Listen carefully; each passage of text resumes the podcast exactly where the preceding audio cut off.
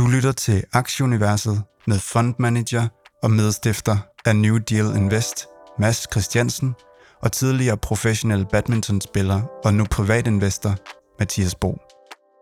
Velkommen til Aktieuniverset. We are living through an era of unprecedented change to our society as well as our economy. Make no mistake about it. Growth is not just a financial issue, it is a strategic issue. Velkommen til 154. 20. udgave af podcasten Aktieuniverset. Vi optager i dag fredag den 8. september. Dagens program, vi skal som altid have nogle markeds- og delivery-nyheder. Så har jeg givet øh, Mads lidt lektier for. Han skal komme med sin top 5 stock pick PT. Altså, øh, Ja, og jeg, jeg, jeg, jeg gav så til gengæld dig lektier for, at du skulle, uh, du skulle komme med nogle uh, ETF'er eller noget krypto, noget som, som går i himlen her. Det var, øh, det kan jeg allerede afsløre nu, er en lille smule mere kedeligt, end du, det du formentlig det skal op med, men øh, så passer det jo nok meget godt sammen måske. Øhm, Udover øh, de her top 5 picks, som, øh, som vi begge to har lavet, så, øh, så kigger vi lidt nærmere på, øh, på Visa. Mads han laver et øh, breakdown, eller deep dive, som vi også kalder det af Visa, og taler i den forbindelse payments, hvor vi også lige får krydret det lidt med øh, Adyen og PayPal, og det her, den her virksomhed, der hedder øh, Stripe, som endnu ikke er børsnoteret. Til sidst bliver der også lige plads til tre små hurtige regnskaber, øh, GitLab, Zscaler og C3 AI. Det er menuen i dag, Mads. Ja, og, og, og bare for at, at, at afsløre det hele, så ved vi heller ikke i den her uge, hvor Marco skal hen når vi, når vi kommer der, dertil. Det bliver 101 eller anden 20. uge i træk. Ja, ja præcis. Vi, øh, vi starter lige med indeksene. Det har været en lille smule hård uge indtil videre. Nu har vi jo ikke fredagens tal med. Vi kan håbe på en, øh, en god afslutning på ugen, selvom at det ikke lige sådan ligger til det i øjeblikket i futures. S&P'en har indtil videre bakket lidt over 1%. DAO er lige under 1%. Nasdaq'en bakket 1,5%. DAX'en i Tyskland er bakket 1,8%, og C5 25 og bakke 2,5 procent. 10 rente i USA øh, 4,26, olien i 86,5, euro dollar i 1,07, øh, bitcoin er kommet tilbage over de 26.000, og Ethereum ligger i, 6, øh, i 1643. Så øh, ja, lidt sur uge. Øh, Apple falder en, en del, det vender vi tilbage til, men ellers så, øh, ja, så er det jo sådan lidt, mm, Ja, ja og, og det, altså jeg hører nogen derude, som, som er bekymret for recessionen der. Hvordan skal man positionere sig i forhold til, hvis vi skal have den her recession øh, i første kvartal næste år? Altså den her recession, vi hele tiden har skulle have haft om, om seks måneder indtil uh, de, de sidste års tid, eller sådan et eller andet. Så er der også en bekymring. September er tit en svag måned. Øh, der går man lidt på ferie i USA og sådan nogle ting, så lidt en tynd og sårbar måned. Og ja, øh, kom ud af august, hvor, hvor det gik ned af en korrektion efter en meget stærk start og, øh, og sådan nogle ting. Ja, så øh, ja, det er, der er som altid lidt utryghed og lidt usikkerhed omkring retningen. Og det var jo egentlig faktisk gode jobtal for USA, som øh, i går torsdag satte gang i en, en lidt større nedtur hele vejen rundt. Øh, der var nye ledige, det var der kun 216.000 af. Det er det laveste niveau siden februar, og, øh, og ifølge sådan analytikernes forventning, så lå det på 233, og det var jo egentlig positive nyheder, som er lige med øh, faldende kurser på aktiemarkedet. Det er jo igen den obligatoriske rentestigning, måske, måske ikke, som der skal tages stilling til. Jeg tror, der er møde, øh, var det 16. september, eller noget i den stil, lige der omkring i hvert fald, jeg tror så, det hedder øh, søndag den 16. september, så er jeg ikke lige helt sikker på, om det der, men, men i hvert fald ugen efter igen, skulle der gerne komme noget nyt derfra, så må vi, så må vi vente og se, hvad der sker der. Men øh, ja, vi, øh, vi tøffer lidt, øh, tøffer lidt ned lige øh, for tiden. Men ja, måske vi bare skulle snakke om uh, Apple her, uh, fordi at, at den er jo så stor, ikke også, og Nvidia til SMC er der også sådan, sådan lidt, lidt med, men, uh, men Apple... Uh, øh, Apple, øh, øh, kineserne, de, de kinesiske statsansatte, de må ikke bruge iPhones øh, så meget mere, som, øh, som de har øh, brugt, og måske er det sådan tit fortat en, et svar på regulationen af TikTok rundt omkring i verden og, og sådan noget. Øh, 20% af Apples omsætning kommer fra Kina. Øh, så, så det kan være et problem.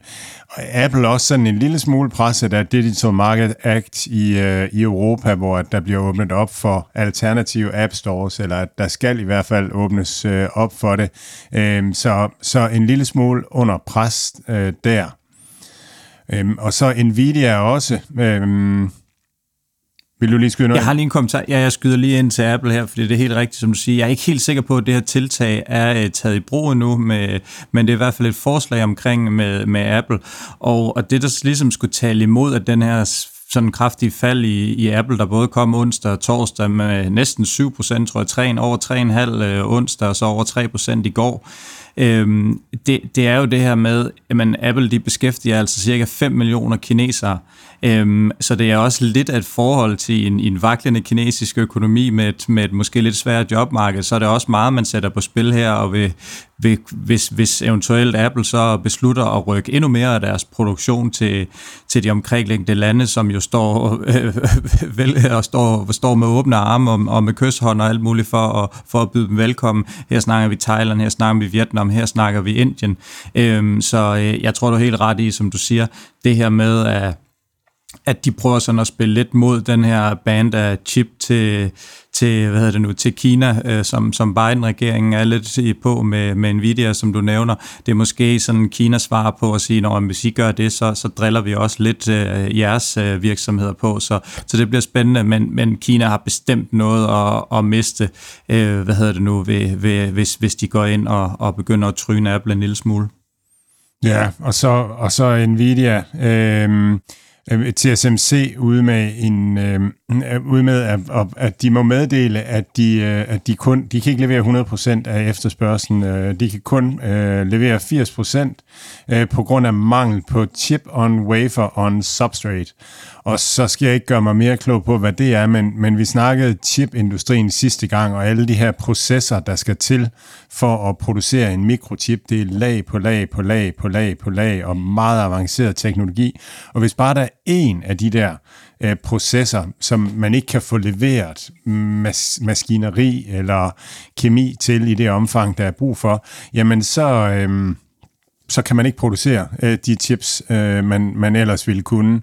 Og, og det er øh, øh det er en af de ting, jeg synes er svært ved Nvidia. Det er den ene ting, det er, hvor meget de kan sælge. Den anden ting, det er, hvor meget de kan, kan få øh, producerer der, så er spørgsmålet, om man så bare kan lade, øh, lade priserne stige, hvis det er sådan, at, at det er en, en knap vare, ligesom øh, gas i Europa øh, lige pludselig kunne stige og så falde bagefter. Så øh, ja, så, øh, så fortsætter jeg lige en lille smule i Kina. Nu har Mads godt nok lige lavet lidt uro i min rækkefølge ved at gå ind og, og smide Apple-historien ind, men det skal der også have plads til, se om jeg ikke kan, øh, kan zigzag mig ud af det her. Men øh, der var lige en makronyhed fra, fra Kina også. Det var jo de her svære import- og eksporttal, som, øh, som satte øh, hvad hedder det nu, markederne i, i bakgear torsdag. Og øh, og nu når vi er snakker i Kina, så er jeg faktisk i Kina lige nu, øh, i noget, en by, der hedder Changzhou. Øh, vi spiller China Open, en titel blev det ikke til. Til gengæld så har jeg så fået dobbelt øjenbetændelse, så jeg vender der ikke helt tomhændet hjem fra øh, Kina. Og, og det et fantastisk værelse, du bor i, Mathias. Jeg har lige fået et, et view rundt sådan i, i en dinosaurverden med, med en seng med en masse bamser på og en tipi ved siden af og så videre. Så hvis du kan koncentrere dig nok til at, at få reddet uh, mit rod her i land, så, uh, så er det virkelig imponerende i det rum. jeg prøver i hvert fald. Men øh, nu kan jeg så meget passende komme med en lille øh, øjenvidende beretning fra kino er nu øh, 2023, og det er jo sådan selvfølgelig ikke et vildt retvisende billede, i og med at jeg kun har været i en by. Men øh, sådan Jiangsu er, hvad jeg vil kalde sådan en klassisk copy-paste by. Det er en standard øh, bymodel, øh, som der simpelthen bare, whoopty, så går der to-tre år, og så er den kopieret og sat ned her. Det er egentlig lidt det, man ser det, det er virkelig imponerende, hvor, hvor hurtigt de øh, formår at, at bygge sådan en øh, fra ingenting til en helt øh, fuldstændig øh, øh hvad hedder det nu, øh, kamp, kampklar øh, by. I Jiangsu, i Greater Jiangsu, der bor 12 millioner mennesker, men det, sådan, det, føles, det føles meget tomt. Det føles sådan meget dansk landsbyagtigt, hvor, øh, hvor det er ganske behageligt at være, men, men ret så kedeligt. Øh, alt fungerer det er så, hvis man kan kinesisk, ellers så er der ikke så meget, der fungerer. Alle scootere, de er eldrevne, og en rigtig, rigtig stor del af, af bilerne er også. Det er der bare et tjek på. Altså nu kan jeg selvfølgelig ikke sige det med sikkerhed, men jeg føler virkelig, den store en stor procentdel af bilerne, som er elektriske også. Øhm, den sproglige sådan, formåen, den er stadigvæk lige så dårligt. Folk, de taler ikke engelsk, og det føler jeg faktisk ikke er blevet bedre i, i de 20 år, som, øh, som jeg har rejst i Kina. Det er som om nærmest de sætter en dyd i ikke at lære engelsk, hvor i, i mange andre lande, der er det kun blevet bedre i, øh, i engelsk, som ligesom er verdens første sprog. Så det, er sådan, det går meget godt hånd i hånd med det, vi har snakket om mange gange, at vi prøver ligesom den her deglobalisering, og det er ligesom det, de prøver i Kina. Alle apps, alting foregår på kinesisk. Øhm, så, øhm, så på den måde, så, øh, så, så virker det som om, at det er noget, der sådan er trukket ned fra styret om, at mm, det er fint, vi klarer os fint i, i vores egen lille øh, andedam, og det er ikke rigtig noget, som andre sådan skal blande sig vildt meget i jeg savner den her sådan boss, hvor man sådan kan mærke energien, som man sådan for, eksempel, for eksempel kender det fra, fra Mumbai, hvor jeg jo ellers slår min folder, eller New York, eller Kuala Lumpur, den der, hvor man sådan rigtig kan mærke energien. Øhm, det var der sådan tilbage i tiden, da jeg for eksempel spillede China Open i, i Guangzhou, øhm, eller Shanghai, eller Beijing. Der kunne man mærke, at den her vibe, den her sådan passion for virkelig at drive tingene til noget, den er den, den er der. Det mærker jeg ikke helt her. Det er mere den der landsby, øh, hvor man sådan tøffer lidt rundt og tænker, der, er ikke, øh, der, der sker sgu ikke så meget her. Der er ikke så innovativt, som, som det kunne være, øh, og, og som, som jeg oplever med, med min egen rejsedag mange andre steder. Og det, det gør mig et eller andet sted måske sådan en lille smule urolig. I hvert fald, det føles ikke helt så godt som nogle af de andre investeringer, jeg har lavet, baseret på sådan øh, måske lidt, lidt øjenvidende og, øh, og lidt sådan fornemmelse af den vibe, man ligesom har, når man er der. Øh, der, øh, ja, der, der, der er jeg måske sådan en lille smule sådan urolig for, om, om, øh, om, om det er for mange år ude i fremtiden, om de her kæmpe byer, som Changshu nu er, om det er nogen, der er bygget på sigt, så når der er flere mennesker på jorden, så kan man fylde de her op, og de sådan står lidt halvtomme nu her. Øh, så øh, ja, jeg tror snart, vi skal have Peter Lisby i, i med igen, så kan vi måske lige få hans view på det, og, og se, om jeg er helt gal på den, eller min, øh, min sådan, uh, sjette sans uh, er, er korrekt. Måske er det, noget af det, man taler om med Kina, det er jo, at, at, at det, er, det er fast ejendom, der ligesom har, har givet mange kinesere deres vækst, og, og det, det er et helt vildt højt tal, øh, hvor mange kinesere, der egentlig øh, hvad man siger, ejer deres egen bolig, eller hvis man dividerer antal boliger med antal kinesere, så har man et af de, et af de højeste steder, og det passer måske meget godt med, med det billede der, at det er ikke så meget handel, og det er ikke så meget aktivitet og sådan noget. Det er mere, øh, det er mere sådan en, en noget statsligt induceret, at, at man har haft mulighed for at låne til, til boliger og så videre. Og så det her med, altså hvis Apple trækker deres produktion ud af Kina, det er jo det, er jo det de kan, det er at producere øh, stadigvæk langt hen ad vejen. Så, øh, så ja, ja, spændende at, at høre om. Det må også være spændende at se. Det lyder, Jamen, det er det, det, lyder og det, som det, et gammelt kommunistisk land, når man lige øh, får billedet af det i, i, i meget nye farver, vil jeg sige, fordi når man sådan går på gaden, nu er jeg så gået til hallen for at få lidt motion, og der er sådan 3 km eller sådan noget, fantastisk behageligt, øh, fantastisk vejr også i øvrigt, og der er gode fortov at gå på. De der elskuter, dem kan de ikke helt køre på, der, de kører frem og tilbage op på fortovet, der var også lige en, en dame, der blev hakket ned i dag af en bil og sådan noget, så det er sådan lidt, det har de ikke lige fået øh, Københavns cykelkultur ind i det der med, hvordan reglerne lige er, men det skal de nok få styr på på et tidspunkt også. Så egentlig sådan utrolig behageligt, bare lidt kedeligt. Nå Mads, hvad hedder det nu? Lad os lige prøve at få øh, nogle delivery news. Yes, øh, så skal vi have dig til øh, Mellemøsten. Øh, Talabat øh, kommer med en pro-løsning øh, nu. 6 dollar og 60 cent per måned, så kan du le- få leveret alt det, du overhovedet vil, øh, gratis fra øh, udvalgte restauranter og sådan nogle ting. Ja, jeg kan godt se, at du sidder og tænker, det var, det var måske lige noget. Den er god. Øhm, ja. øhm, det, det er selvfølgelig også det her med, at, at så snart sådan noget her bliver skaleret, så at man kan have mange varer med på turene, og turene bliver tætte og, og nemt at organisere. Altså jo større volumen bliver, jo billigere kan det simpelthen gøres. Så øhm, ja, så det, det er en måde at komme den vej på. Tænker du ikke også i den her i forbindelse med den her øgede øh, konkurrence, der nok også er blandt de her restauranter, som de simpelthen kan gå ind, og så kan de afregne i prisen på, på den her pizza med pepperoni, du bestiller, at de simpelthen kan, kan handle det der, deres leveringsfee ind i, i de, med de udvalgte restauranter. Er, er det ikke sådan en, en model, de også kører, eller hvad tænker du der?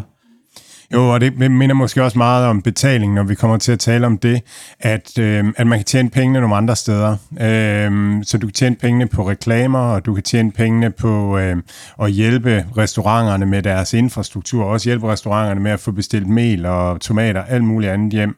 Så, så hvis det, du ligesom har brug for, for at få volumen på dine restauranter, så du kan tjene nogle flere penge på dem, det er, at, at du at du laver øh, selve logistikken til en nulforretning, så kan du arbejde dig derhen i imod øh, for at gøre det. Så det, det, øh, det, det, er, øh, det er ikke nødvendigvis et udtryk for, at de er ved at køre bunden ud af sig selv, men mere et udtryk for, at, at det er noget værd at, at få volumen på, på flere forskellige måder. Så er øh, Line... Øh, man Vognai, øh, Lineman Vognai i Thailand. Øh, det er den næststørste øh, delivery øh, øh, app i Thailand. De øger deres ejerandel i Rapid Line Pay. Øh, Grab er 51% i Thailand, og Lineman Vognai er, er 24% markedsandel. Igen den her med, at der skal betalingsløsninger øh, på øh, til det. Ja, Line er jo faktisk, øh, man kan sige, svar på WhatsApp alle tager, de bruger det her line til at skrive, og sådan en, en, en fuld, øh, jeg tror også, du kan betale alt muligt i. Mig forstået er det en WeChat eller en, en WhatsApp i Indien, med alt liggende indunder. Så, øh, så hvis du spørger en, en, en, thai, en thailander, om han har uh, WhatsApp eller hun har, så, så er chancen for, at de har line er i hvert fald meget, meget større. Så det er meget sjovt, at, at hvor udbredt det er. Så, så det er helt klart ja. en, en app, som de kender rigtig, rigtig godt der, og øh, bestemt også er en stor udfordrer, sådan lige umiddelbart, når, når folk allerede har den her integreret og bruger den til at chatte med, med hinanden på, jamen så er det måske også lidt nemmere at gå ind og, og bestille sin, øh, øh ja, sin, sin high-fin-suppe derinde. Ja, lige præcis, og så tjek ud også med deres øh, betalingsløsning, så de går super af vejen, øh, det er tydeligt. Og så er Instacart IPO'en, den er, den er, er, er ved at være klar. Øh, Pepsi investerer 175 millioner i den, som en af, af, af de startende investorer.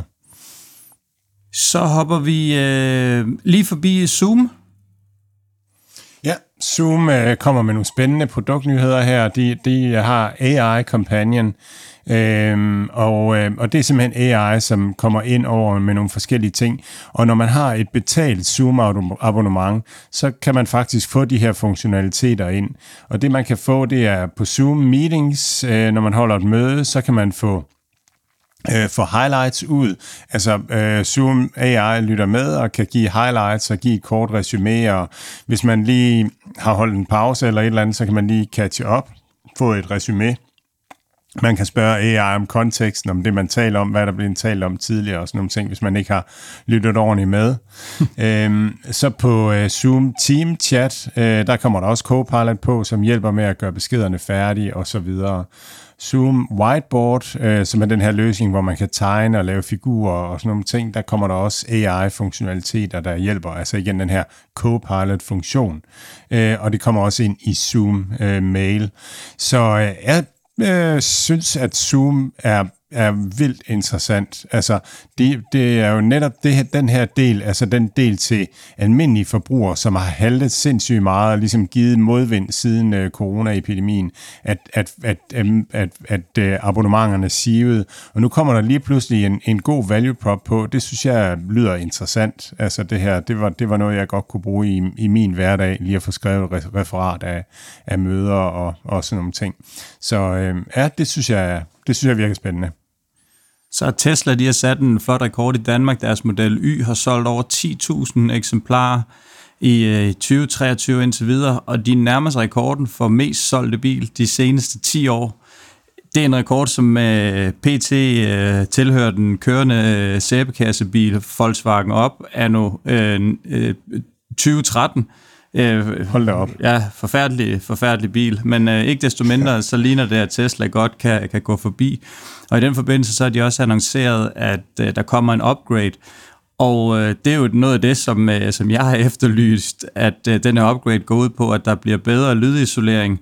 De laver sådan noget akustisk glas i hele bilen, og så får øh, selve kabinen også en større overhaling. Der kommer nye materialer, nyt lydsystem, og så er der en 8-tommer skærm øh, på, øh, på bagsædet, sådan i midten, så, øh, så ungerne de kan, de kan spise af med en, med en film på en, på en køretur. De holder mund, mens man kører. Ja, ja, præcis. Så det er, jo, det er jo noget af det, som vi har snakket om, og som de også har fået meget kritik for. Den her upgrade skulle koste øh, omkring øh, øgeprisen omkring 10.000 dollars, tror jeg, men, men det, det er noget, som, som giver de tyske øh, premiumbiler øh, ja, run for their money i hvert fald, og det er ja, det kunne være dejligt at se en Tesla-bil med, med lidt mere indeni, og ikke bare øh, ja, øh, nul køreegenskaber og køreglæde.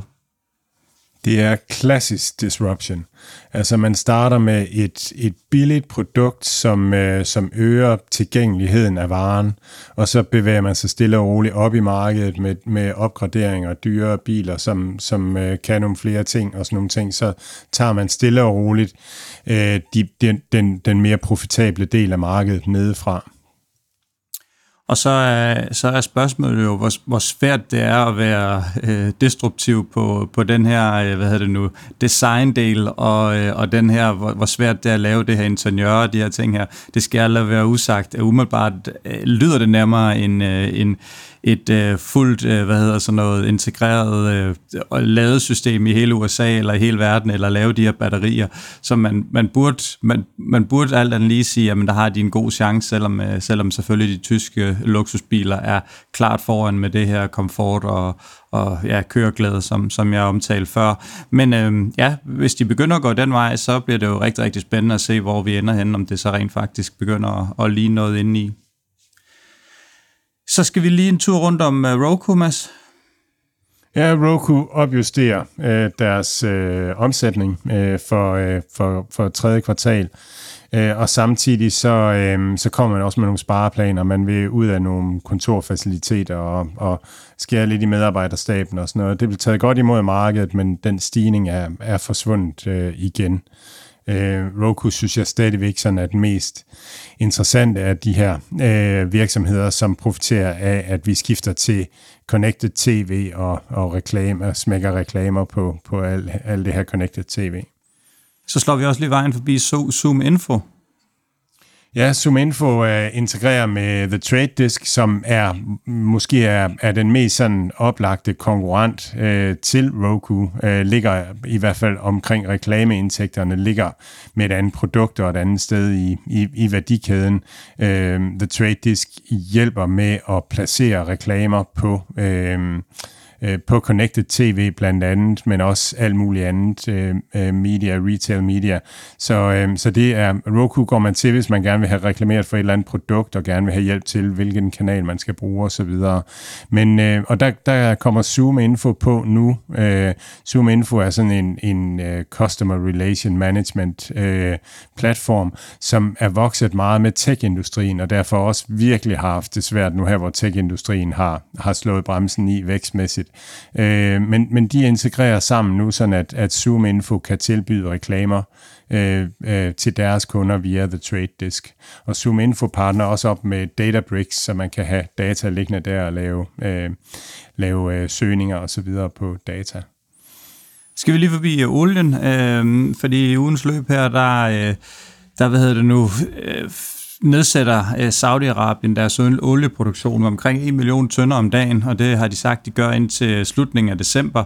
Og samtidig så vil Rusland også fortsætte med at reducere deres eksport med nu 300.000 tønder om dagen, også indtil øh, slutningen af, af december.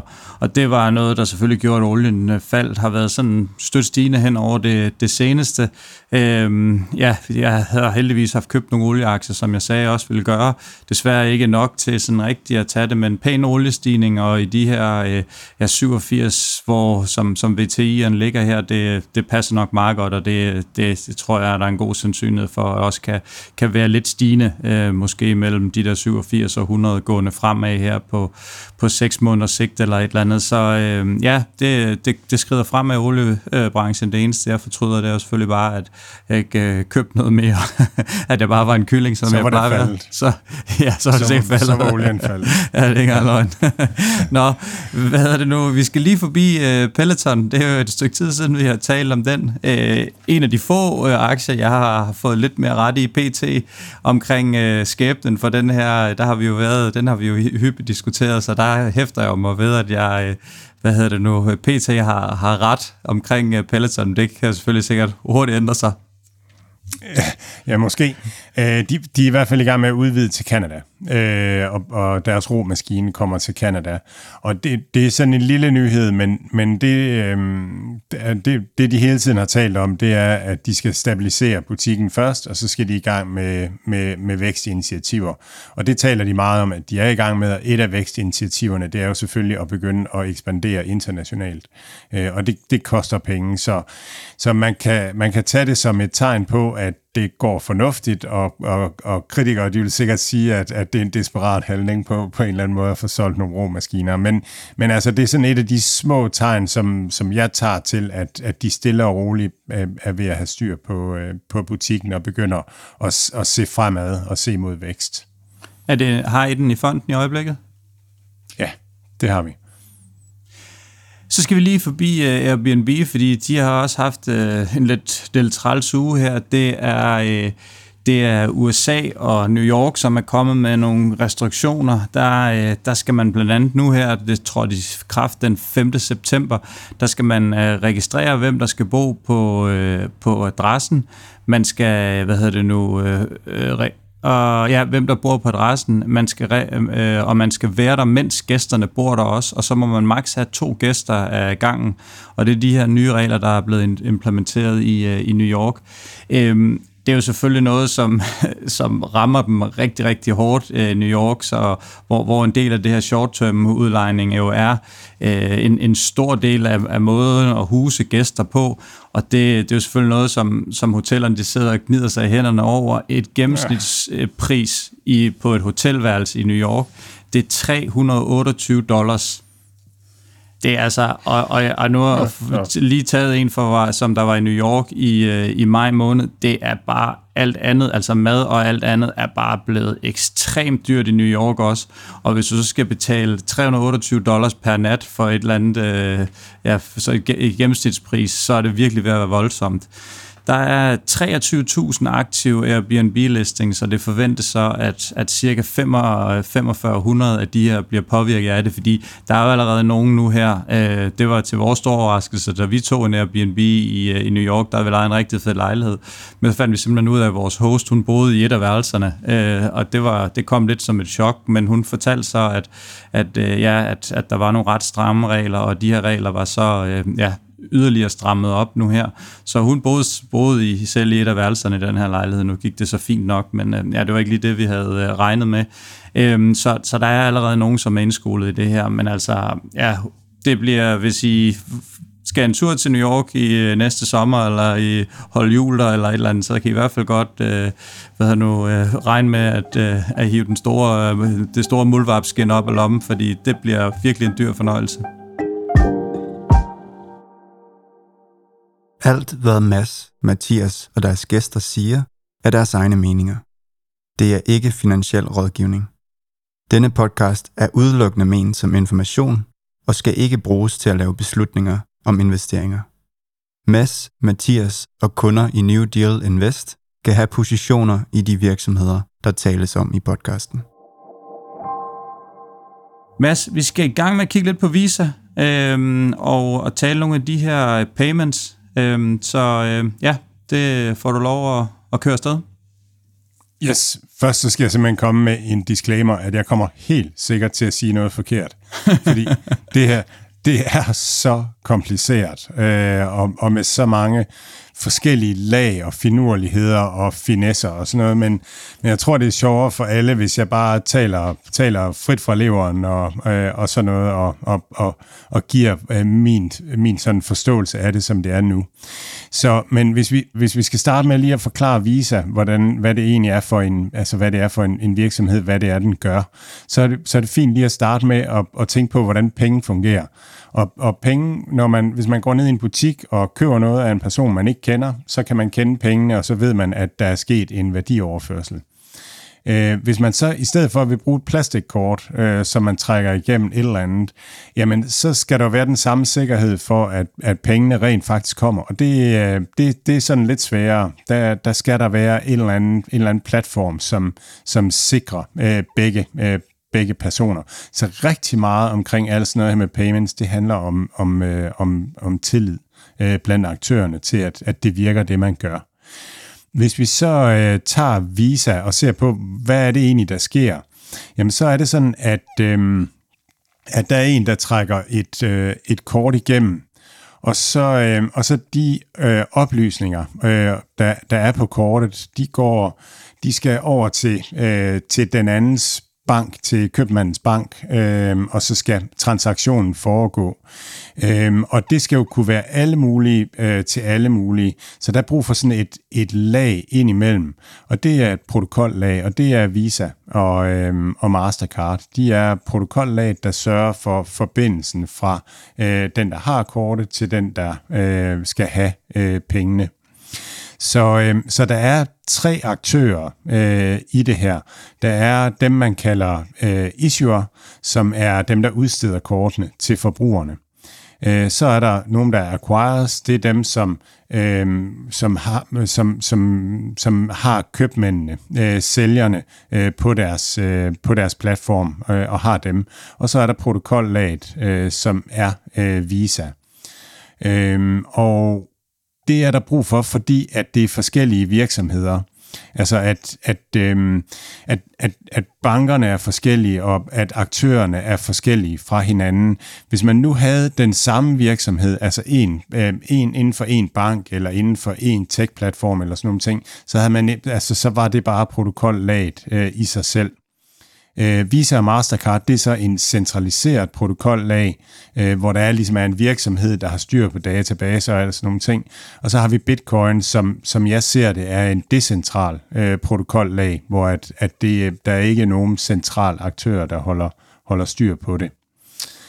Sådan som forretningsmodellen er i dag, så er det sådan, at, at når, man, når man trækker kortet igennem, så bliver der taget øh, en pris på 1-3% af det, hvis vi kører et par Nike-sko til 100 dollars, så vil 1-3% af de 100 dollars øh, være et gebyr til betalingstransaktionen. Øh, og det vil øh, være sælgeren, der betaler. Så det er sportsbutikken, der, der ender med kun at få øh, fra 97 til 99 dollars øh, for skoene, og betaler så de her 1-3 procent så går øh, noget af det her går til acquireren, altså den, som øh, har terminalen stående ude hos købmanden, eller, eller sørger for, at, at betalingen fungerer. Og, øh, og så går rigtig meget af det til cashback til øh, klienten, øh, til køberen. Så, øh, så når man køber på sit kreditkort, så får man 1-2% i cashback øh, på, på mange amerikanske kreditkort. Øh, og så er der en lille fee til øh, Visa øh, og Mastercard til selve protokollaget. Det er, sådan, det er sådan, den ser ud. Og jeg synes, det er meget sjovt, fordi at, at mange de taler om netværkseffekter øh, i forbindelse med Visa og Mastercard. Men det, hvis man sådan taler netværkseffekter, så handler det egentlig om, at produktet bliver bedre for mig, hvis du er på det, eller øh, en fra min familie er på det, eller en anden kommer på det. Og sådan synes jeg egentlig ikke, det nødvendigvis er her. Øh, det, for mig minder det faktisk mere om Prisoners Dilemma, at øh, set, fra, set fra købmandens synspunkt, så bliver der røvet øh, principielt et par procent af, af det, han får for skoene, øh, af det, han sælger skoene for. Så kunne han godt sige, at han, øh, at han ikke vil øh, sælge skoene, men så mister han simpelthen kunder, fordi at, at køberen vil gerne have den her bekvemmelighed, at han kan, øh, at han kan købe øh, skoene på sit kort, men køberen får gud med også penge tilbage for transaktionen. Så sælgeren er sådan lidt taget gissel og sagt, du skal betale det her, fordi så, øh, så kommer, øh, så får køberen penge tilbage, og alle køberne forventer at få det her cashback øh, på en eller anden måde. Så, øh, så, så, så jeg synes mere, det minder om Prisoners Dilemma. Må jeg lige må jeg kommentar? Hmm?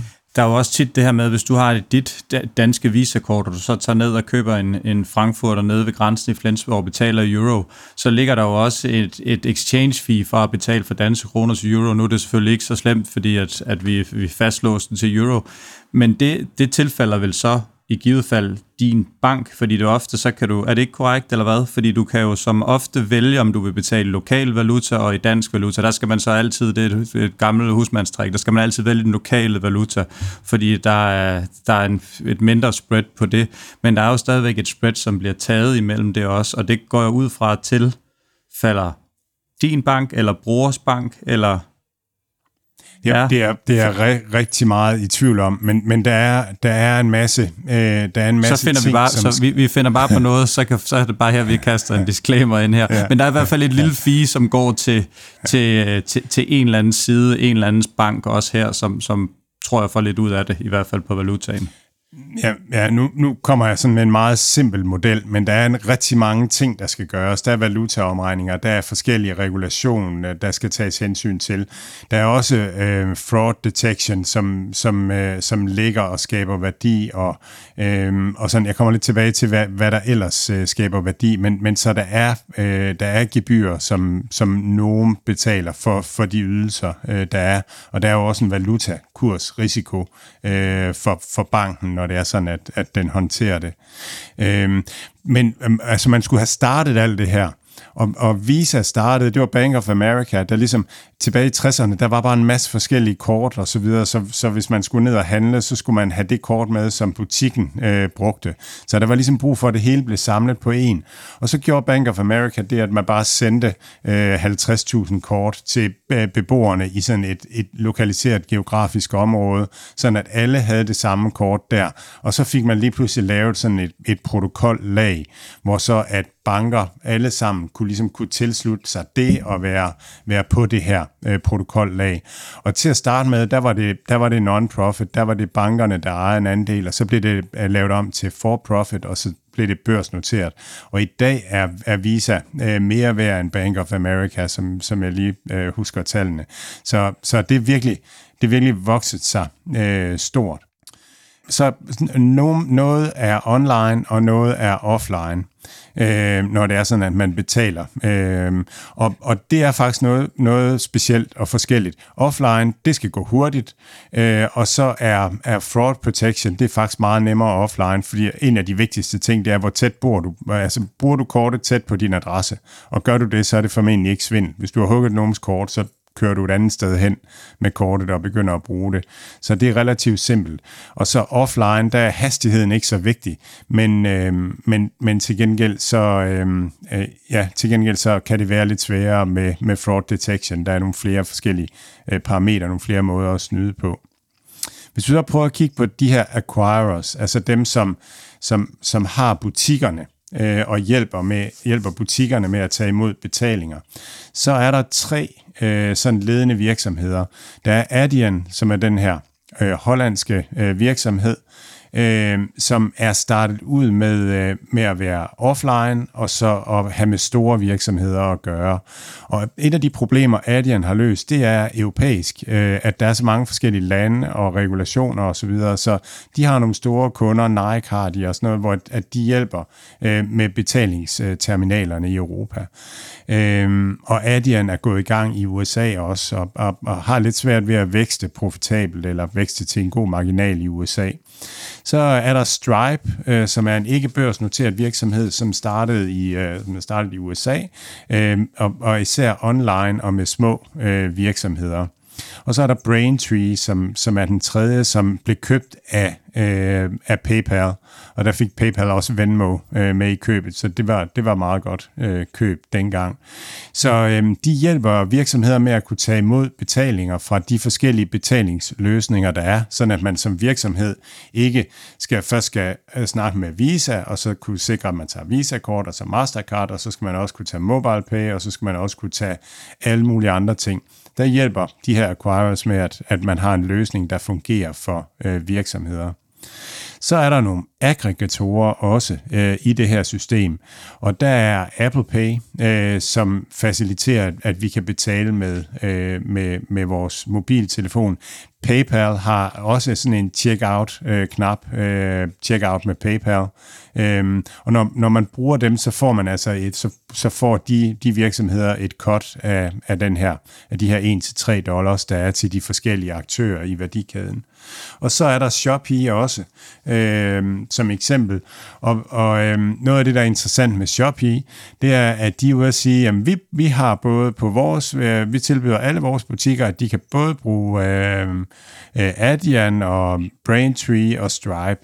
Øhm, og så tænker man bare, ja, det er godt med jer, I prøver at, at kommunicere øh, det led i værdikæden, altså at, at øhm, når, når de kommer til at, at kæmpe med hinanden om prisen, jamen så, så falder prisen på det her. Så det var acquirers og aggregatorer. Så er der issuers, øhm, og det er altså dem, der udsteder kortene. Og det er, har jo traditionelt været banker, øh, som udsteder kortene. Og så er det også digitale virksomheder, som, som øh, på en eller anden måde har, har nogle penge stående fra en forbruger. Uber, Dash, Mercado Libre osv. Alle de her udsteder øh, kort, og får på den måde et, en, en del af, af den action, der er i, i, øh, i værdikæden. Det, der sker lige nu, Øhm, og, og det skete med Adians regnskab, det var, at Adians vækst stoppede. Og, og det er sådan tydeligt, at, at der er priskrig i USA øh, på betalingsløsninger. Stripe er begyndt at, øh, og gerne vil ind i big commerce. De startede med alle de her små virksomheder, har øh, Shopify, har Amazon, og så øh, nogle af de her små virksomheder er ved at blive større, og dem skal de også kunne øh, servicere, og altså de bevæger sig op i værdikæden, ligesom vi snakkede om med Tesla så er øh, PayPal, øh, de har lidt problemer med væksten. En af de meget profitable ting for PayPal, det var, når folk de brugte den der checkout med PayPal-knap tidligere. Men den er virkelig under pres af Apple Pay. Nu bruger folk Apple Pay i butikker og, øh, og, og også i tiltagende grad online. Og det betyder, at PayPal øh, på en eller anden måde skal have folk til at bruge deres Apple Pay-knap, nej, deres øh, checkout med PayPal-knap. Og en af måderne, det er, at man at man øh, bruger sin Acquire-platform, som er Braintree, og, og virkelig giver nogle konkurrencedygtige priser, og så i det Braintree-interface, som øh, butikken får, der er PayPal-knappen på, så den er nem at bruge. Så på den måde, så kan PayPal give det her meget billigt, for at de kan tjene pengene et andet sted øh, i, øh, i værdikæden. Vi snakker helt vildt tit om også det her, du nævner med, med PayPal, som, som kommer med den her øh, ligesom Three Like Home, altså at, at øh, uh, øh, PayPal-kunder verden over ligesom kan handle inden for deres eget, om du så sidder der, så betaler man i, i samme valuta, uden der, der springer alle de her gebyrer over os er ikke sikkert, at du ved det, så det er sådan øh, ret, men, men Visa er jo en af de eneste, sådan, der har formået verden over. Altså, det må jo være en af verdens mest anerkendte brand. Jeg sad lige og tænkte over det, da du snakkede om det. Altså, jeg, jeg tænker, der er ikke mange steder i verden, de ikke ved, hvad Visa er. Øh, det, det, er jo, det er jo øh, stort set lige så kendt som Coca-Cola eller nogle, nogle få andre hvad er det i tidernes morgen, som de har gjort? Er, er det den her accept af, der skal bare være en øh, sådan anerkendt international måde at betale og lave transaktioner på verden over?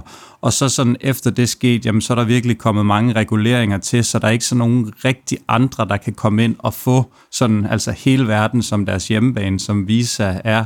Hvad, har du nogen sådan idé om, hvordan de, de, de, har, de har opnået den position. Mastercard kan du kaste ind under det samme, men, men det er jo ja, ja. det er mere eller mindre det samme. Ja. De, har, de står for 10% af verdens GDP, øh, svarer deres betalinger til, ikke også? Og det, det er det her med, at hvis du, hvis du åbner en butik, ligegyldigt hvor du åbner den henne, du vil gerne bare kunne tage imod betalinger for det, folk kommer med på deres telefon, eller har med i lommen osv. Så, videre. så, så hvis du har en løsning, som fungerer med Mastercard eller, eller Visa, så, så er du på. Og så er det igen det her med, at, at der er ikke nogen, der vil have et andet kort, øh, Øh, fordi at, at øh, man vil have sin cashback. Øh, øh, Target har prøvet at lave deres eget Target-kort, og så giver de 5% cashback på deres Target-kort, ikke? og så siger kunderne, fint, tak, men, men det er jo ikke sådan, altså, så skal du give 5% cashback på, øh, altså give, selv betale et par procent ekstra på 10% af verdens GDP for at få folk til at vælge øh, dit andet kort. Altså, det, det kan man ikke, så det er det her prisoners dilemma, at, at kunderne, kunderne vil have deres cashback, og derfor så... Øh, så, så bliver de på det, og sælgerne, de kan tage imod alle de payments, der kommer, og det, det er egentlig ens for alle sælgere. Øh, det, der er prisoners dilemma, det er, at der er måske nogen intermediært i værdikæden, som egentlig ikke måske behøver at være der, hvor man godt kunne finde en anden løsning måske, men, men kunderne vil have deres cashback, så de bruger deres Visa-kort. Øh, så det er, det, så det er, det er bare øh, udbredt, og der skal jo være et protokollag for hele verden.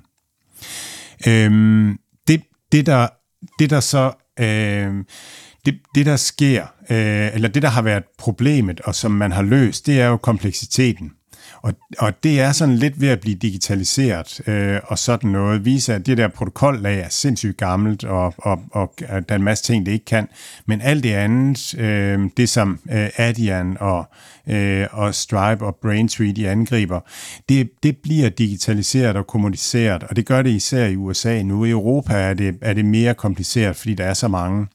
Det, der skaber værdi, det var, som jeg var inde på, fraud detection, øh, og så er det vigtigt for handlende, at, at, at handlerne går igennem, at de ikke bliver afvist, og samtidig kan, kan de her approval rates være nede på 80% og sådan noget, så betyder det virkelig noget for, for en forretningsdrivende, hvis hver femte par sko, man prøver at sælge, det, det går ikke, fordi at, at handlen går ikke igennem. Så det vil de handlende gerne have, og så vil de gerne have, at, øh, at der ikke sker, sker fejl undervejs.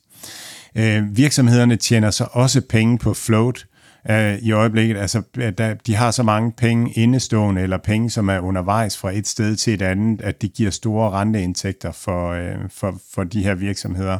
Øh, PayPal tjener mange penge på det. Nubank tjener rigtig mange penge på at have, have folks penge stående.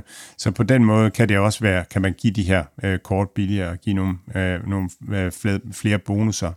Hvis man så tænker fremad, hvor det, hvor det bevæger sig hen, jamen så, så handler det jo noget om, at at altså det her, det, det kan gå potentielt mod nul, at der er, der er måske ikke sådan værdi på lang sigt i at, at, at lave betalinger. Og så er spørgsmålet, om man kan så kan, kan, ligesom kan bygge det ind på en eller anden måde, sådan at man alligevel kan tage noget betaling for det. Ikke? Øh, PayPal kan tjene penge på deres checkout med PayPal-knap, hvis det er sådan, at, at de kan kan give noget væk gratis, sådan at knappen ligger på, på alle øh, stederne. Øh, Block, øh, altså den gamle Square virksomhed, prøver at bruge øh, bitcoin til også at lave sådan et universelt øh, betalingssystem. Og hvis man tænker, at en eller anden platform bliver stor nok til, at, at øh, handelsdrivende kan bruge den, og at der er nok forbrugere, der har den, jamen så vil butikkerne sige nej tak til Visa og Mastercard, hvis de kan komme afsted med det. Og så vil de hellere bruge, bruge det andet, fordi så, så har de ikke det der strafgebyr på. Øh, og der har vi øh, blog med Bitcoin, og vi har PayPal, der kommer med øh, deres stablecoin, som også kan blive sådan en, et protokollag, der kan, kan erstatte det andet og sikre, øh, sikre betalinger. Vi har snakket om Wise tidligere, den her øh, britiske platform med cross-border øh, betalinger. Øhm, og så har vi også, altså så er der også nogle store platforme, som har peer-to-peer betaling. Der har vi Mercado Libre, som har deres egen wallet og deres egen token, og man betaler internt i deres økosystem. Grab og Sea Limited har gang i det samme. Ikke? WeChat i øhm, WeChat Pay i, i Kina og sådan noget. Og så har vi den, virksomhed, der hedder Bill.com, som, som vi samtidig har talt om, som laver regnskab for virksomheder. De faciliterer øh, betalinger imellem virksomheder, som, som er på deres platform. Og der, øh, der tjener de også rigtig gode penge på float, og Bill har 1% af amerikansk GDP i øh, betalinger. Så det er også sådan ved at blive store tal. Så der er sådan nogle andre aktører, som, som kommer ind. Men i bund og grund, så er, så er det her virkelig, virkelig solidt forankret i det her prisoners dilemma, at du som bruger får cashback, og derfor så, så hiver du bare det kort op af lommen. Øh, ja. Det er vel også de her kort, som har både Visa og Mastercard, som har maksimalt samarbejde med, med banker, som så har samarbejde med enten hotelkæder eller et eller andet. Man kan få et, et Mastercard, hvor, hvor du så optjener til dine hoteller, eller du kan få til, Airlines, eller du kan få til Singapore Airlines, eller et eller andet.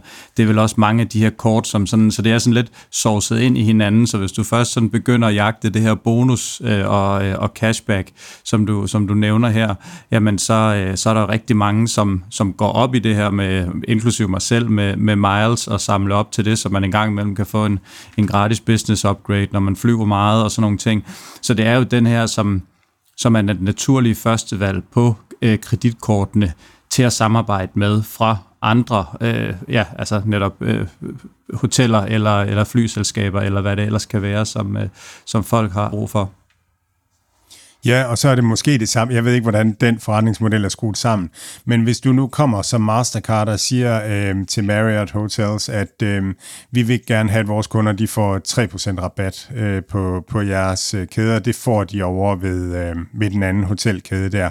Vil I være med til det, eller skal vi bare fortælle vores kunder, at, øh, at de får, får cashback på at, at, at tage overnatningerne på det andet, eller flyve med det andet flyselskab? Så egentlig så har de den her prisoners dilemma forretningsmodel, hvor de kan kan presse penge af, af, af hotelkæder og sælgere og sådan noget. Det gør jo så bare selvfølgelig, at priserne bliver lidt højere øh, for hotelværelserne, fordi at, at hotelkæderne skal holde deres, øh, der på en eller anden måde holde skin på næsen.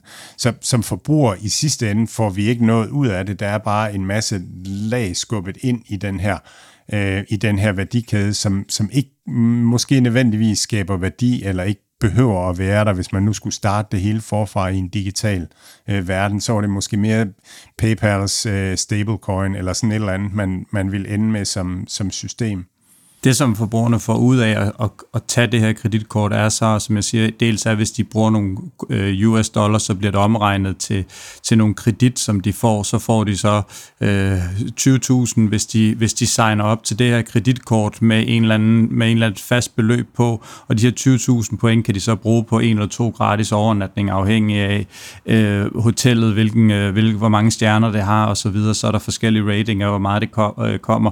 Så øh, ja, så der er nogle af de her, som, som sagt, hvis du, hvis du tager det her kreditkort, du låser øh, 10.000 dollars fast på kortet, så det er det, der ligesom står hele tiden, jamen så får du faktisk 50.000 point, øh, som du så kan øh, købe gratis overnatninger for. Så det må et eller andet sted være, at øh, kreditkortudstederen, de laver en aftale med banken. Banken, de får låst nogle penge fast fra kundens kort. Kunden, han får en gratis hotelovernatning, og, øh, og hvad hedder det nu, og, de, og hotellet, de får så noget eksponering ved at, at kunne tiltrække øh, kunder, som, som bruger øh, i det her system her. Så det er sådan lidt, alle vinder lidt et eller andet sted, og så, øh, så er der selvfølgelig nogen, der tjener lidt mere på det end andre.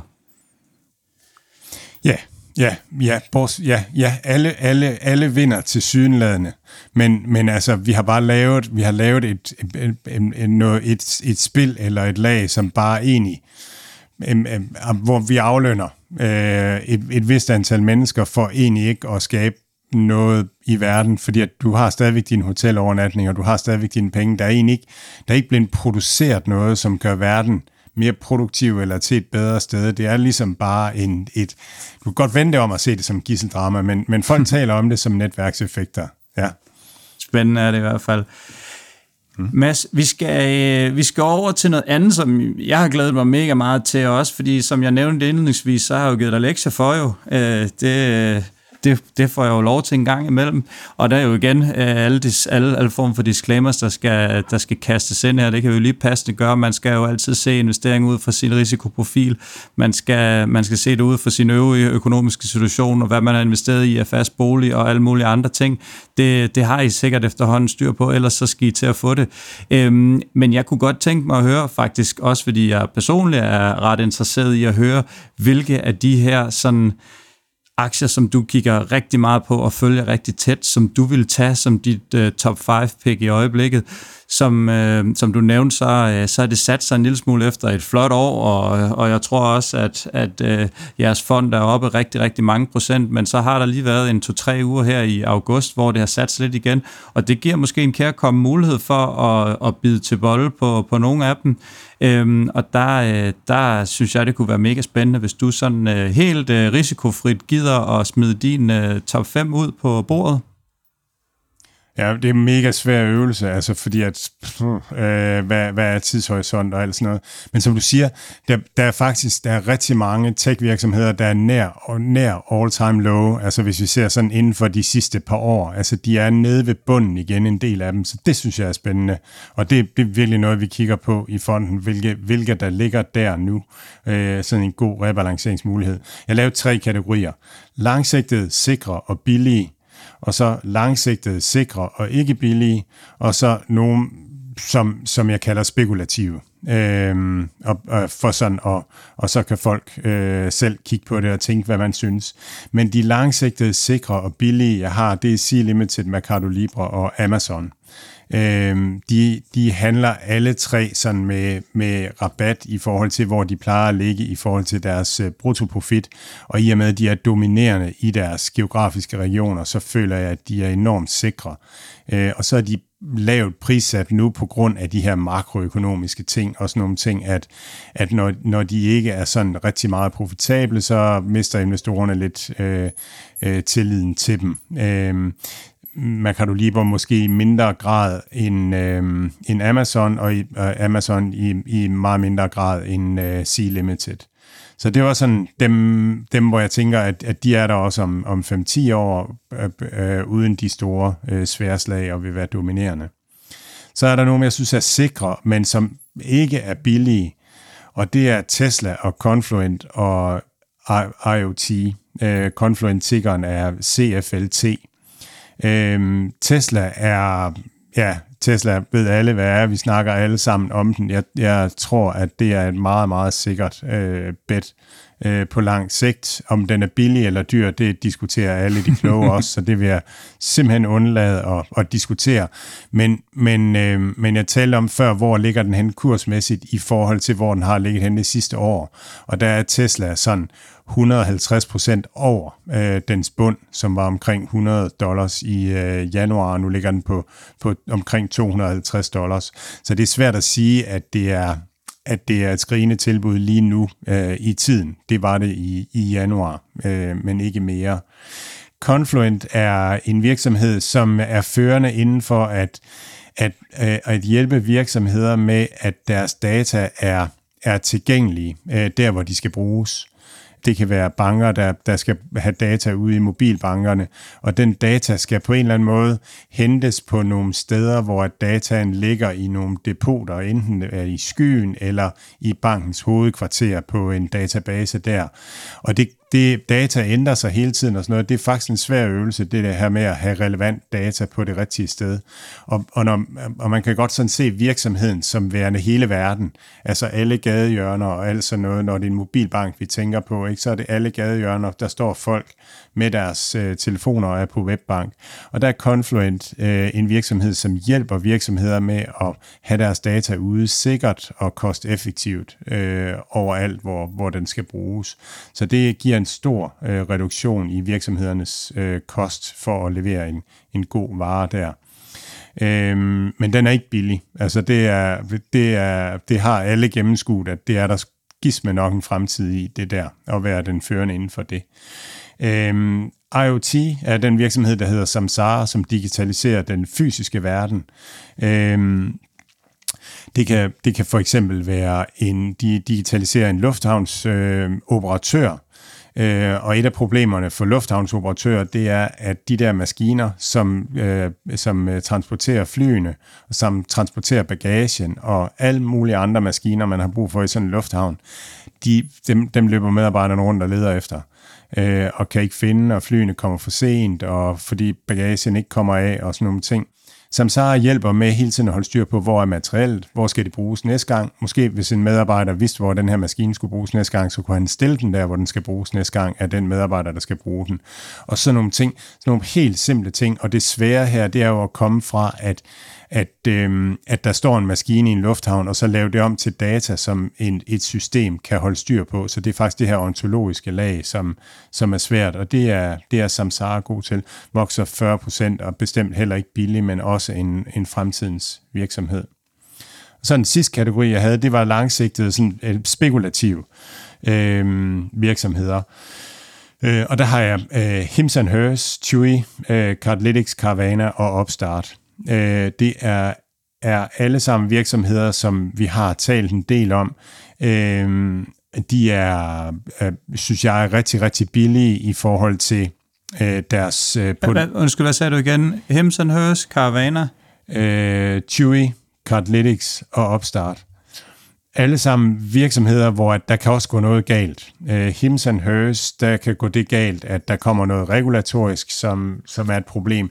De har ikke så uh, stor en kassebeholdning. De har ikke gæld, men, men de har, jeg tror, de har 200 millioner eller 250 i kasse, så det er ikke sådan helt vildt meget. Så, um, så, så hvis der kommer et eller andet crazy her med, med recession og så videre, så, så kan den godt handle ud på den bekymring. Men den er sindssygt billig i forhold til dens potentiale lige nu. Chewy synes jeg det samme. Cardlytics er sten rigtig, rigtig meget fra 2,8 til 17 dollars i år. Men jeg synes stadigvæk, den er, den er billig i forhold til det potentiale, den, den har. Og Carvana det samme. Øh, Opstart har vi også talt meget om. Øh, også en virksomhed, som virkelig, virkelig kan, kan blive stor, hvis det er sådan, at, at, at det bliver dem, øh, der, der, der løser alt det her med, med at, øh, at værdisætte lån. Så, så det er svært at sige fem, altså fordi de, de kan alle sammen noget, noget forskelligt. Ikke? Altså det er ligesom, hvis man er ved en buffet og bare skal vælge fem retter, altså det er jo også, øh, det er jo også svært, fordi at, at øh, man skal have noget lidt, lidt, lidt af du, Du, du, skal ikke, du skal ikke stå til mål over for noget. Du har kommet med din... Øh, det var så ikke top 5 det her, det blev så lidt mere til det, man øh, kaster ind under. Men øh, tusind tak for det. Tak dig, Mathias. Nej, jeg vil lige kommentere lidt på det her. Jeg synes, det er, ja. øh, jeg synes, det er spændende. Øh, jeg har faktisk også lidt af det samme, fordi mit, det blev, som jeg nævnte, lidt kedeligt at sidde og lave, så, så faktisk noget af det, jeg er lidt, øh, ja, jeg er enig i, men, øh, men jeg troede, øh, jeg troede så måske faktisk egentlig, at øh, SoFi var en af dem, du havde på din liste også, men øh, ja, det, øh, det blev på, på kandidatbænken, du nok har haft den. Jeg tror nok, den har rumsteret op i hovedet på dig, kan jeg forestille mig. Øh, men, øh, men i hvert fald nogle, nogle spændende virksomheder. Øh, overall måske nogle lidt svære virksomheder, sidder jeg i hvert fald ikke lige Amazon og Mercado Libre og Limited, dem kender vi, og Tesla selvfølgelig også. Øhm, men de andre, det er måske lidt svært helt at forstå, hvad de 100% sådan laver øh, på, på en eller anden måde. At, at det, det, det er i hvert fald svært ind i mit hoved at, at sådan se potentialet i de her ting her. Meget, meget vel være, at det er 100% øh, korrekt, men, øh, men det er sådan lidt svært lige sådan at, at se, at man skulle have en edge i de her virksomheder, eller forstå dem i hvert fald. Ja, og det er jo det der, altså det er jo, det er jo, det er jo breaking ny teknologi, øh, de der tre virksomheder, og det er Tesla jo også. Altså, der er så meget ved Tesla, som, ja, som man kan rykke sig selv i hårdt for at prøve at forstå. Jamen, øh, så vil jeg da gerne overtage. Øh, jeg øh, går jo efter min øh, filosofi, og det er jo det, jeg sådan vil, vil, vil anbefale stort set næsten alle andre investorer også at gøre, og så skal man så igen se sin risikoprofil. Jeg vil simpelthen tage 50% i MSCI-indekset, verdensindekset, som jo står... Øh, jeg tror lige omkring 65 procent USA, og så er det så øh, kanaliseret der nedad. Der vil jeg tage halvdelen. Så vil jeg tage 20 procent i emerging markets, og det er jo selvfølgelig så inklusiv øh, Kina, som der også er lidt med der, men ellers så er de andre store, Brasilien og Indien blandt andet, øhm, og, og selvfølgelig Kina, som udgør mest af den her. Og så var jeg næsten lige ved at, øh, at, at få tår i øjnene af kedsomhed, og det, det, jeg havde, fik så tår i øjnene alligevel, fordi det, men det har noget med min øjenbetændelse at gøre. Så jeg tænkte, nu prøver jeg lige at mixe en lille smule op. Så jeg har valgt fire aktier, som jeg vil lægge 5% i hver, altså samlet 20%. Og det er så Amazon, det er Microsoft, det er SoFi, og det er Mercado Libre. Øh, relativt sikre øh, Microsoft. Øh, den har bare kørt derud af. Det har Amazon jo selvfølgelig også. Og så, øh, så selvfølgelig den her lidt mere uh, make it or break it SoFi, som, uh, som er faldet tilbage i lige omkring 8 dollar og var op og, og kysse med lidt medvind i 12. Jeg tror på forretningsmodellen. Jeg synes, de virker som om, de har en helt vildt dygtig øh, hvad hedder det nu, CEO i, øh, i Anthony. Øh, og så, og så Mercado Libre, som virker som om, de er godt fat i hestehalen på, på det sydamerikanske marked, som jeg jo så også indirekte tror på, i og med, at, at jeg foreslår en 20% allokering mod emerging markets et eller andet sted. Så de her fire aktier vil jeg simpelthen tage. Og, øhm, og så vil jeg tage 10% af resten af nogle af de her tech-aktier, som du har investeret i, og man så skulle tage, øh, jeg ved ikke om du nåede op på, øh, på 10 cirka eksklusive Mercado Libre og, øh, og Amazon, som jeg har i forvejen, det passer faktisk, tror jeg næsten lige på, at man kunne tage 1% i hver af, af de andre, som, øh, som du har nævnt. Øh, så, øh, så kunne man jo gøre det på den måde, men, men gå lidt den her vej på, på tilbagefaldet, også fordi vi ligesom og som jeg også kan se på dine resultater i år, hvor, hvor hurtigt det kan gå opad, og hvor hurtigt det kan gå nedad også sidste år. Men, øh, men nu er vi stadigvæk et sted, hvor det er ekstremt billigt, så hvorfor ikke ture og, og, øh, og tage en lille smule af det her lidt mere risikabelt? Det kunne også være lidt bitcoin, det kunne være noget øh, andet øh, Ethereum eller, eller en af de andre store, men jeg synes egentlig, at det her øh, har, har et godt år, hvor det har vist, at hvor hurtigt det kan bounce tilbage, og, og de her virksomheder, som, som du har investeret i, eller I har investeret i, hvor meget de bouncer tilbage, det synes jeg er et godt spot at prøve at tage lidt af en langsigtet investering i. Øhm, og så har jeg så taget... Ja, kom bare, Mads. Jamen, jamen helt, altså virkelig enig. Altså det, øhm, det, har, det, har, det har sat sig hurtigt, og det var det, vi startede med også, at det her med stedet, vi er nu, okay, september er, er tit svag, kommer recessionen, men, men mange af, mange af dem er bounced tilbage til, til øh, faktisk at genteste øh, bundene. Øh, så, så øh, jeg tror også, det er et spot, der vil være ærgerligt at ignorere lige her. Og så har jeg taget en kandidatbænk med, og der har jeg selvfølgelig øh, grøn energi, en, en, øh, en, øh, øh, en grøn energi-ETF. Øhm, og grunden til, at jeg ikke sådan bare har default med og fylder en stor del af min portefølje, det er simpelthen, at, at de grønne alternativer, de grønne virksomheder, der er i dag, øh, blandt andet øh, vindmøller, øh, det er simpelthen ikke effektivt nok. Vi har været inde på, at det kun dækker det mere forbrug, der er hver år af energi, og, og det, der P3 er mest effektivt af det grønne, det er det her atomkraft, som er ved at stadigvæk ved at udfase, specielt i vores del af verden. Så jeg kan simpelthen ikke se, at der skal bygges så mange vindmølleparker, og jeg ved heller ikke, hvor, hvor, øh, hvor grønt det er at skulle bygge de her kæmpe vindmøller, som er så relativt ineffektive i, i, i forhold til det store samlede. Men der er jo ingen tvivl om, at lande vil allokere næsten uanet af midler øh, Øh, mod det her, og det er bare et spørgsmål om tid, før vi finder noget sol eller noget vind, eller Elon Musk tager en eller anden øh, stjerne med hjem, når han er ude i rummet, eller et eller andet, som giver os uendelig meget og billig energi på en eller anden måde. Så jeg tror nok, hvis vi får knækket koden. Jeg synes bare, at det sejler okay i øjeblikket. Jeg kan forstå på de analytikere, som kigger på Vestas, de synes stadig, den er dyr. Vi har set Ørsted fuldstændig krakelere, overhovedet ikke har styr på tingene der herhjemme. Solenergien er ikke effektiv nok, og vi bruger som sagt ikke atomkraften, så, så det er derfor, jeg ikke har den med, men lige så snart vi knækker koden der, jamen så, øh, Øh, så tror jeg helt sikkert, at det er spottet at være. Men lige i dag, nej. Er jeg investeret i det? Ja. Har jeg taget penge på det? Ja, det har jeg også. Øh, men øh, ja, jeg, bliver, jeg, jeg, jeg flytter mig ikke rigtig ud af mine ETF-positioner. Det er ligesom en aftale, jeg har lavet med, med mig for et stykke tid siden. Så øh, det er mit bud. Og det er jo også sådan, man skal bruge ETF'er. Det er jo bare langsigtet. Og så, så skal det nok komme, men det vil altid svinge sektorer imellem. Så der er i hvert fald lidt, øh, lidt at tage med til notesblokken øh, for, for folk, der sidder derude, og, og så kan de jo kigge lidt efter øh, de her ting og blive inspireret lidt af det, vi har snakket om. Og så vil vi lige hurtigt hoppe øh, forbi øh, ugens regnskaber. Mads, lad os øh, starte ved GitLab.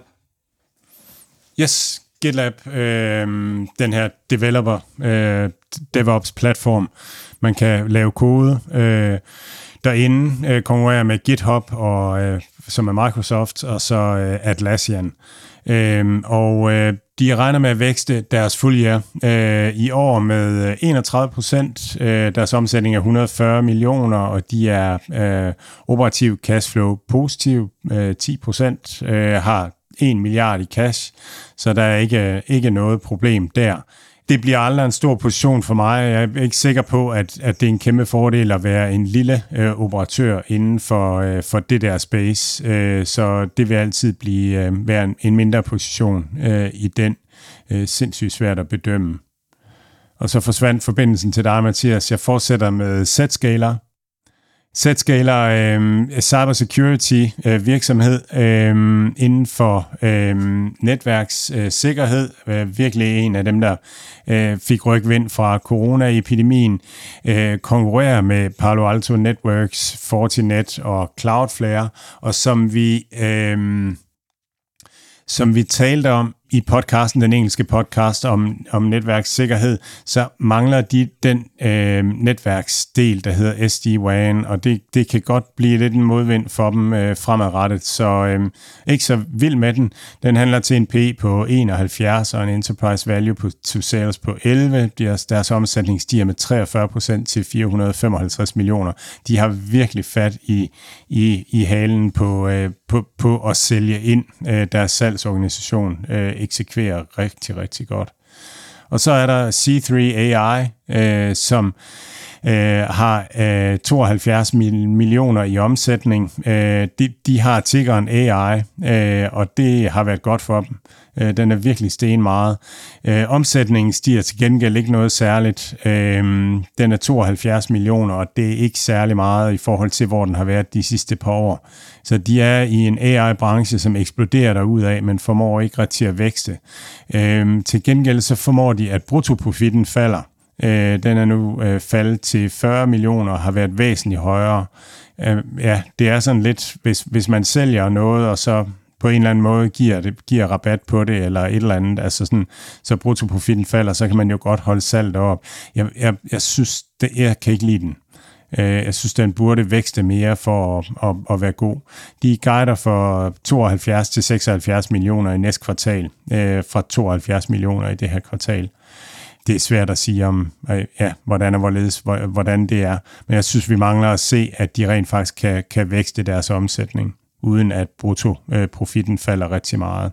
Så det er, det, er, det, det er ikke noget, jeg rører ved, i hvert fald. Det tror jeg blev ordene for i dag. Øhm, der var et lille problem med en forbindelse. Det lykkedes mig at komme tilbage og lige ønske alle lytterne og dig, Mads, en, øh, en god weekend. Jeg kan lige afsløre, at vi om her om 10 minutters tid åbner til et nogenlunde fladt marked. DAO og øh, S&P og, øh, og Nasdaq alle sammen lige omkring 0, så vi kan håbe på, at vi lige kan hæppe hæb os lidt i plus her og lukke øh, fredagen af på, øh, på, en, på en grøn maner, so to speak. Så øh, ja, på genhør i næste uge. Tak for nu, Mathias. God weekend alle sammen.